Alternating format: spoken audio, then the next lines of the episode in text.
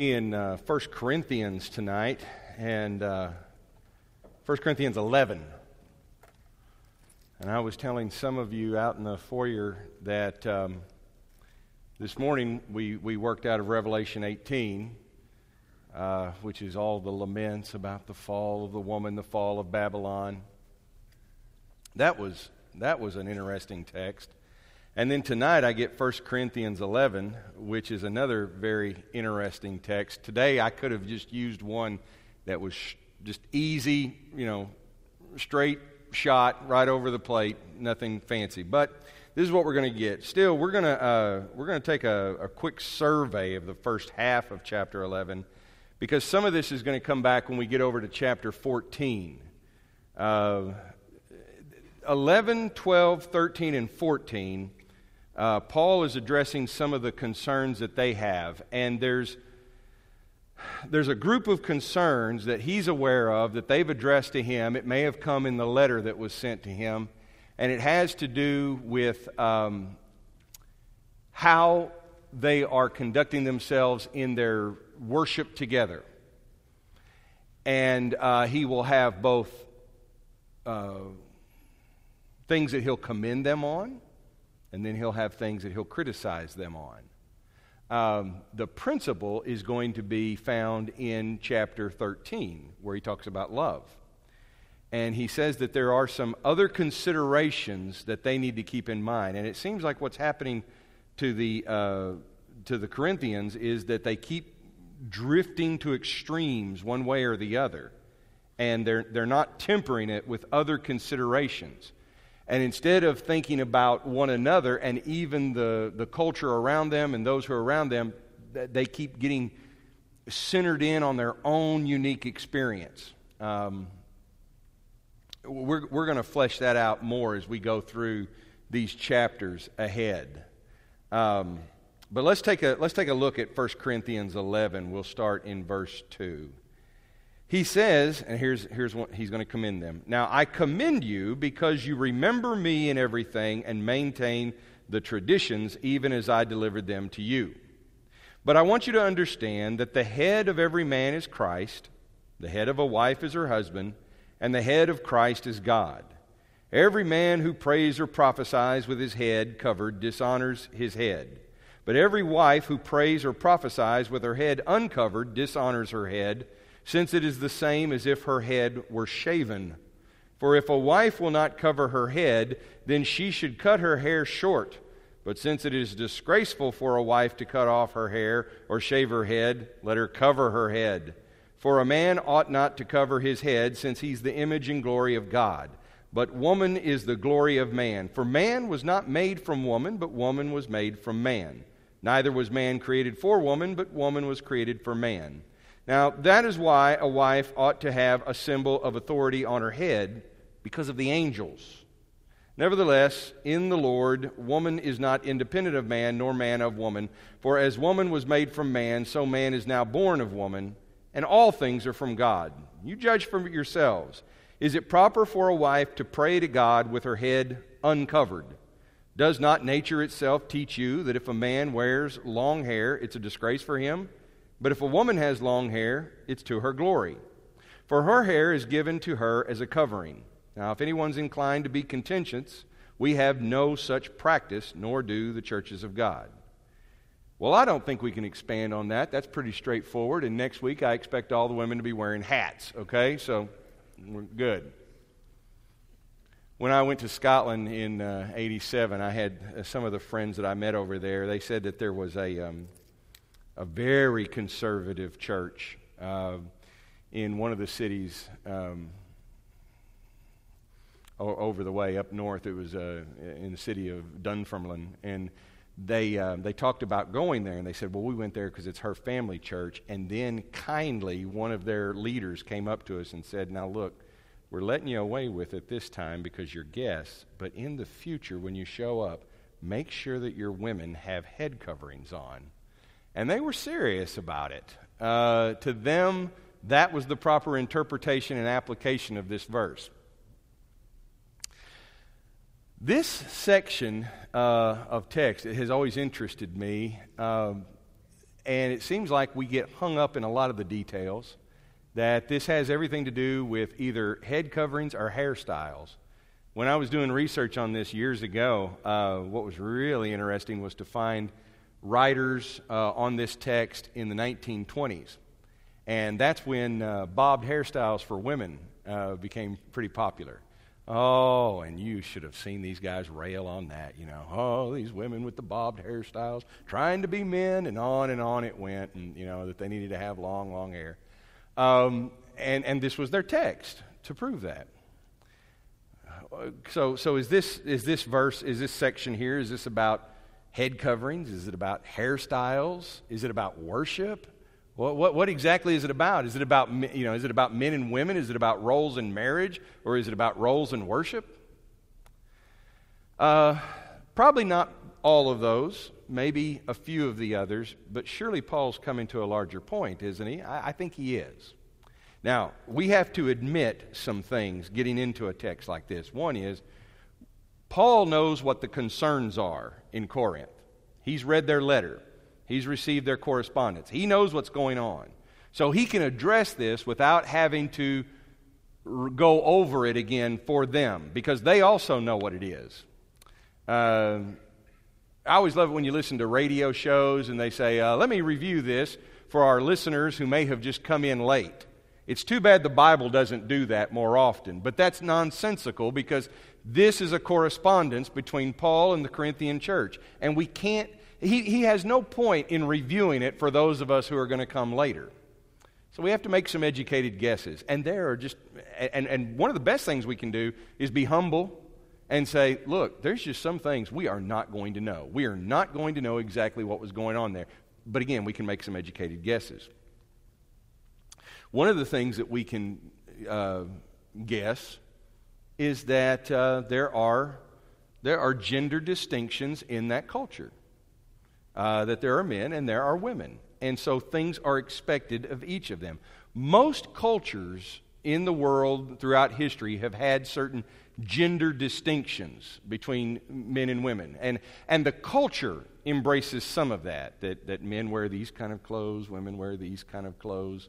Uh, I know now we can, we can sit here in 2017 and say, oh, it's all breaking down. We don't even know anymore. Uh, okay, well, that's fine. We'll get that out of our system and lament. But that, that, that's, that's a small slice of human experience right now. Let's just focus on what we know and what we have known throughout history. That most cultures embrace the idea that there are d- differences in the culture for men and differences in the culture for women. Now, there are also natural differences. The bodies are not exactly the same, they don't work exactly the same way. And you actually have philosophers at the time of Paul talking about this. Uh, one philosopher says, you know, uh, look at, look at the, the tiny little hairs on a man's face. I mean, he grows hairs, and, and, and that doesn't happen with a woman. And so God and nature has given that little distinction, so let's respect it.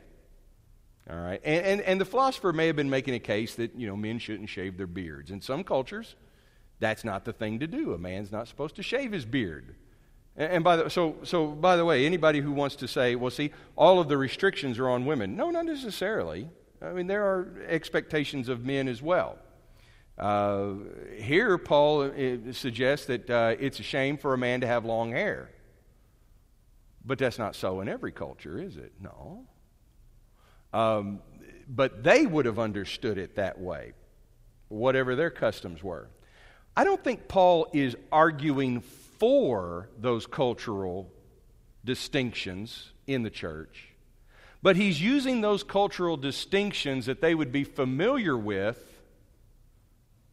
to make his point that there ought to be some recognition or respect of the differences. Okay, so Paul's not arguing for a particular set of cultural customs. Instead, he's using those customs to suggest, he's making an argument that says, look, doesn't nature teach you this? Yes. Okay. Doesn't your culture teach you this? Well, yes. So he's going to make the point, then let's respect it. And by the way, he has one other argument in that line, too, which is very unfamiliar to us. The angels. okay, let's go back over this and look at this a little bit. Uh, he starts out in verse 3, and verse 3 seems to be the, the, the core of this. I want you to understand that the head of every man is Christ, and the head of a wife is her husband, and the head of Christ is God. Now, this is not Paul's um, caveman manifesto here, okay? Man's head of the woman. Woman ought to stay at home. That's the end of it, you know, blah, blah, blah. I'm gonna, you know. Okay, that, that's ridiculous. Anybody who uses that as their proof text uh, to subjugate women to some second class role is not reading this. Paul is describing a, a um, kind of a, a construction of the universe and of relationships. Okay, so the man's the head of the woman. They would have understood. They would have said, yeah, sure, sure. I mean, that wouldn't have been a big surprise for them. They don't have to be, they don't have to be educated on that. They would have accepted that. Um, and Christ, or, or I want you to understand that the head of every man is Christ. It is interesting, though, that he starts with that. That Christ becomes the head of man, man is the head of woman, and so there is, everybody's connected somehow to Christ. And later on, he'll say that uh, all things, this is in verse 12, all things are from God. In fact, let's just jump over there, and, and since we can do this, we can move, we're not reading it right now. Let's take advantage of this notice that in 11 he says, Nevertheless, in the Lord, woman is not independent of man, nor is man independent of woman. For as woman was made from man, so man is now born of woman, and all things are from God. So in verse 3 and there in verse 12, he's put his parentheses on there that says, guess what? We are men and women because that's the way God wants us to be, and that's the way God needs us. And that's the way we need one another. Now, he's obviously bringing into this the creation story in Genesis 1 and Genesis 2. And um, Adam is incomplete without woman. And so, the, and so as the story goes, he, he's, he's made Adam, and he's saying, Adam, you, um, you, need, you need a friend, you need, you need a companion, you need, you need someone to complete your existence on earth. And so he sets up a little animal parade, and all the little animals come by. And, uh, and we think, you know, I always thought, well, this is sweet. You know, Adam gets to name them, you know, just like a kid getting to name his pets. What do you want to call that, Adam? I'll call that a, uh, I'll call that a long necked leopard. And God's, like, oh, why don't you call it a giraffe? And, okay, giraffe, that's a better word, you know. And what are you going to call that thing, you know? I'm going to call that thing a, a long snout. How about an elephant? Elephant, but good name. So Adam gets to name all these animals, and we think, oh, isn't that great? But at the same time, what he's asking is, he's saying, Adam, do you want to call any of those your best friend? Do you want to call any of those your companion for life? And Adam is great at coming up with names, but he's like, hey, I really like them, but not that much. And, uh, you know, and so he says, the dog is really nice. I like the dog, but no, no. I mean, you know, there's got to be limits here. And so, so God says, well, then I'm going to have to special create I'm going to have to special create another human being here. And so, as the story goes, we know that he takes the rib from Adam and forms a woman out of that rib. And I do think that there is some important symbolism to that. I mean, of all the, the, the, bones of the body that he's going to make woman out of, why a rib? You know, because it's from the side. There's a complementary relationship there with that, not from the head, to rule over him, not from the foot, so that he would rule over her. This is an old uh, parable, but from the side, so that they would be together. And then you get God's declarations over this. He says, uh, Genesis 1 says, He created them male and female in His image.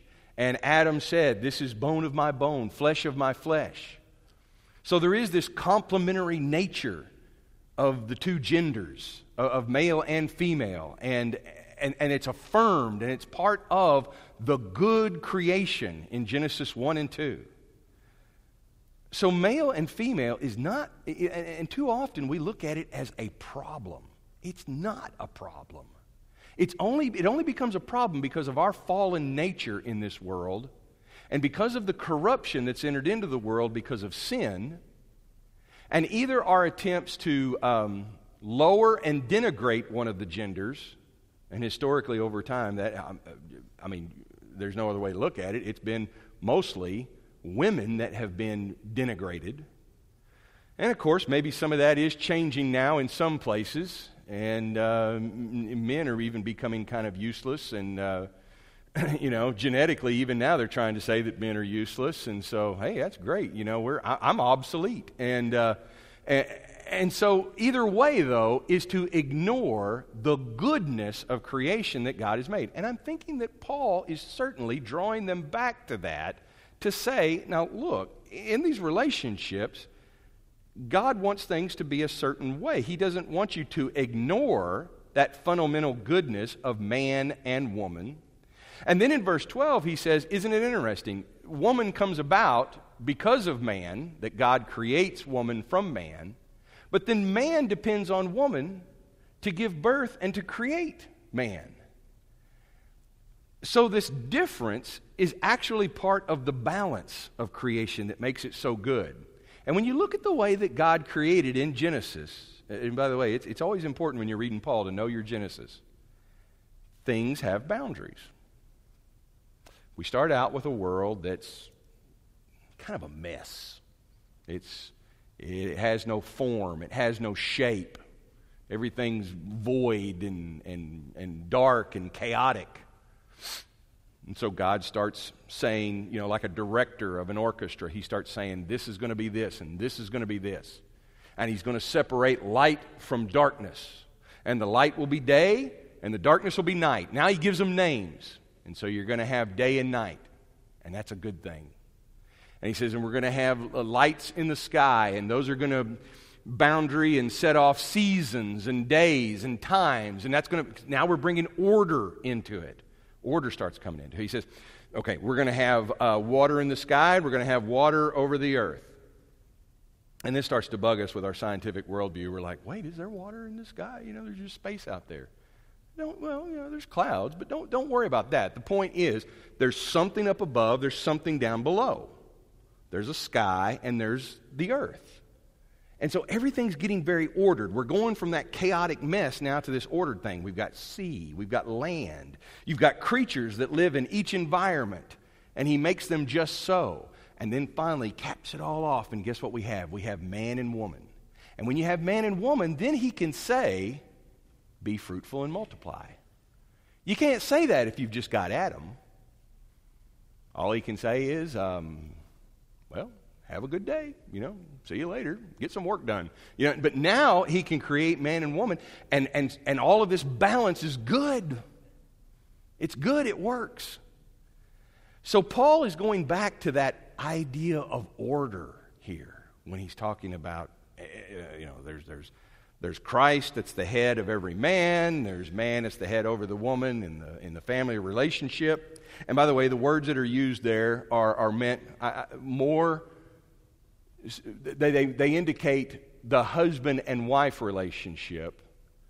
Uh, th- this in no way is, is meant to suggest that um, anyone with a Y chromosome outranks someone with two X chromosomes. That's not, that's not what, that men outrank women automatically, okay? Um, th- that's not what he's saying. Uh, which is always why it was a little bit difficult to me when I was growing up because there I was. I'd been baptized at 13, and there were a lot of uh, older, more mature women who could teach me things, and some of them were like, Well, I don't know if I can teach. Why? Because he's baptized. I'm like, I have no authority over you. I mean, I knew that at 13, 14, and it wasn't disrespectful. It was, it was the idea that, look, we're entrusted. I mean, you know, my mother wasn't going to buy that argument, you know. I, I don't care if you are baptized male. I'll, I'll tan your backside if I have to. You know, it, I don't outrank her. This wasn't some bar mitzvah moment. So we got to use common sense on some of this. But there is that relationship there in a family where there's a certain order to the family. And they would get it, they would understand it.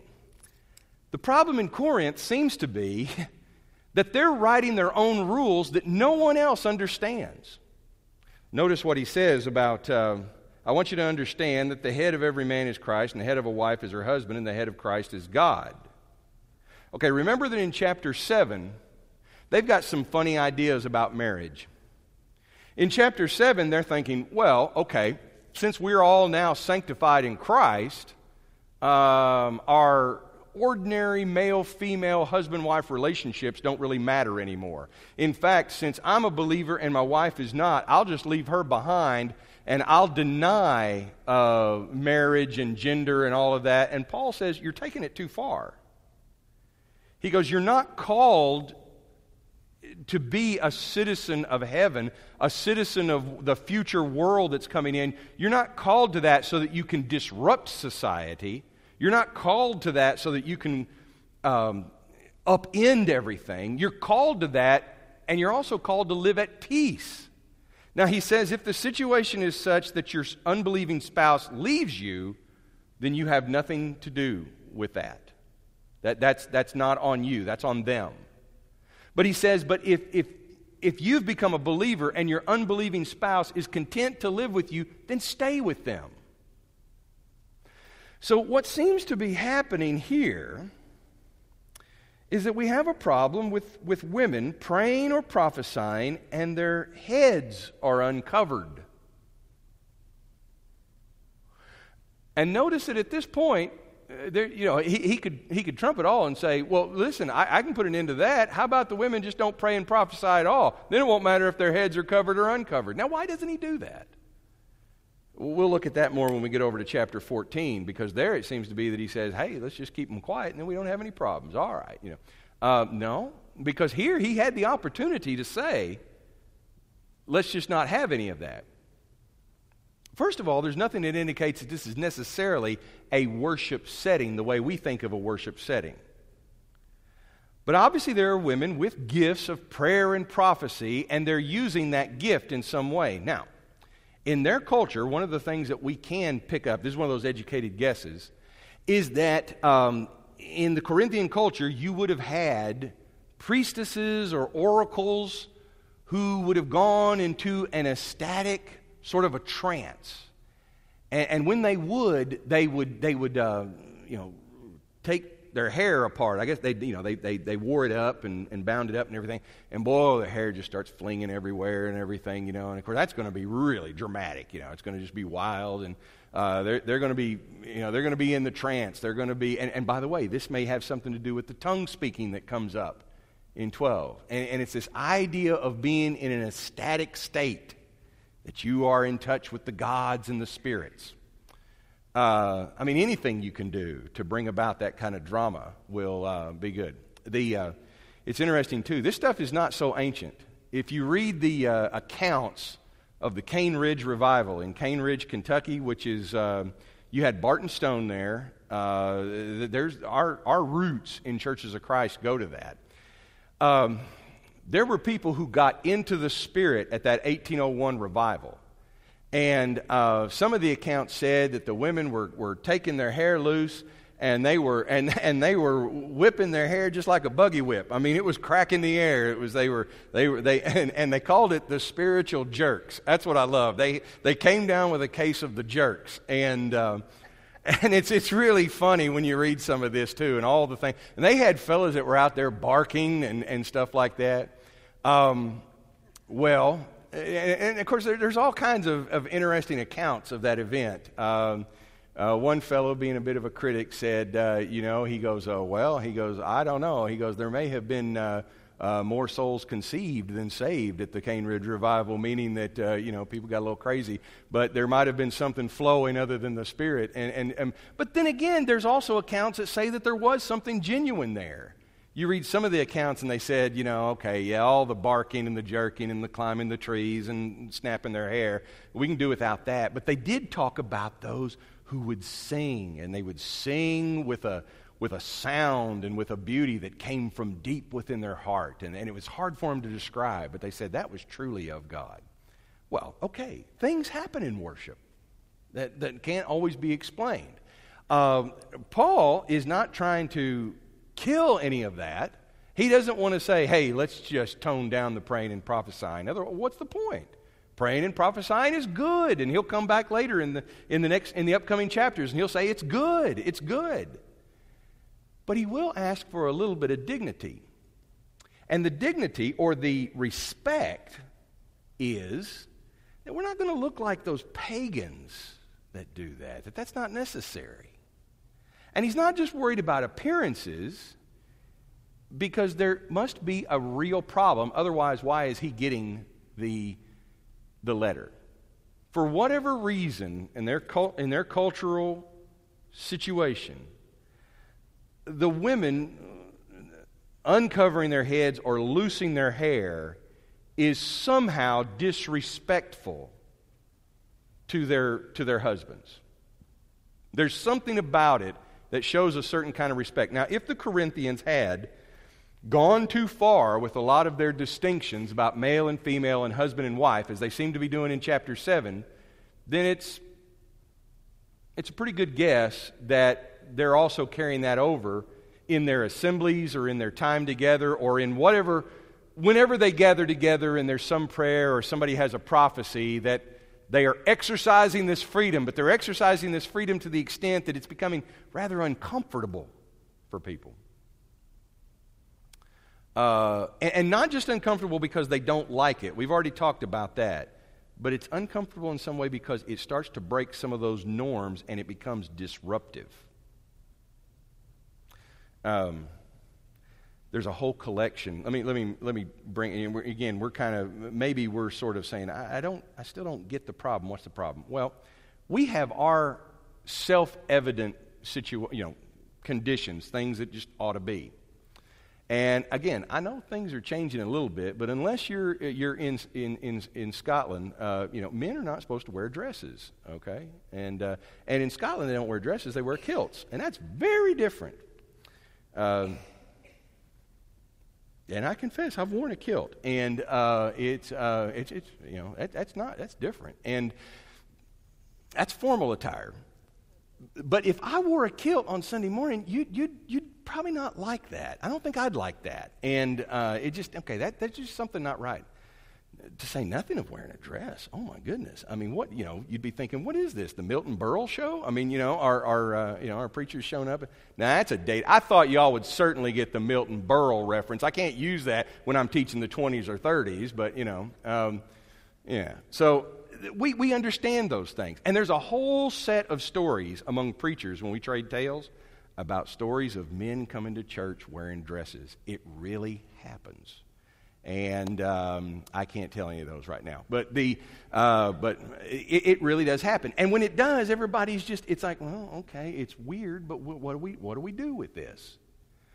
This may be what's happening in Corinth. It might be something along those lines. It's like, you know, this, this just doesn't seem right. Um, nobody's being harmed, but what exactly is going on here? So, Paul is saying, look, your freedom and your, your, your, your distinctions need to be affirmed. But that doesn't mean that there's somehow some sort of inequality. Now, one of the things they may have learned from Paul, and notice he commends them. I commend you. You remember me in everything. In other words, you remember the things I've taught you. You maintain the traditions as I pass them on to you. In other words, you're practicing this. One of those could have been, because he wrote this in Galatians, that in Christ Jesus there is neither male nor female, Greek or Jew, slave or free. That in Christ Jesus, the distinctions that the world thinks are so important and important for all the wrong reasons, he says that in Christ Jesus, those don't matter anymore. What's more important than being one of those categories male, female, Jew, Greek, slave, free what's more important is being in Christ. Okay. Now, he taught that. But what if they're taking that teaching and they're going a little too far with it and saying, oh, well, then if that's the case, then the men can wear dresses and, and, and, and women can let their hair loose and well, why not? Mm, put the brakes on, folks. He says, I think you've missed the point. He says, because as much as that's true in Christ, at the same time, creation says something about this relationship, and you want to honor that too. Now, Paul finds himself in a precarious situation here because he, he, he, doesn't want them to go too far in one direction, but he doesn't want them to back up and go too far in the other direction. He doesn't want them to be legalistic, but he doesn't want them to be so um, libertine that they go that they go so far out that they that they lose all distinctions. And so what Paul is arguing for here is that there's a difference between equality in Christ. He says that's good. That's true. He said in Christ Jesus men and women are both important. And one of the things we need to do, and, and by the way, you know, I know that this is one of the hot topics of the day, and it has been for my whole career in ministry. And it probably will be until I'm out of ministry and um, off this earth. But just because it's one of the hot topics doesn't mean that, that, or it's controversial, doesn't mean that we need to dance around the idea that men and women are both of value to God. We can affirm that strongly. Now, the distinction between them doesn't need to be a, a, an area where we back up and say, men and women are equal, men and women are equal, but men are more equal than women. Okay, if we do that, then we've just negated the first statement. And this is like George Orwell in Animal Farm, you know, some animals are more equal than others. To affirm a distinction is not to say that one is better than the other. Just as we have many gifts in the church, and he's getting into that in chapter 12. One gift is not better than the others.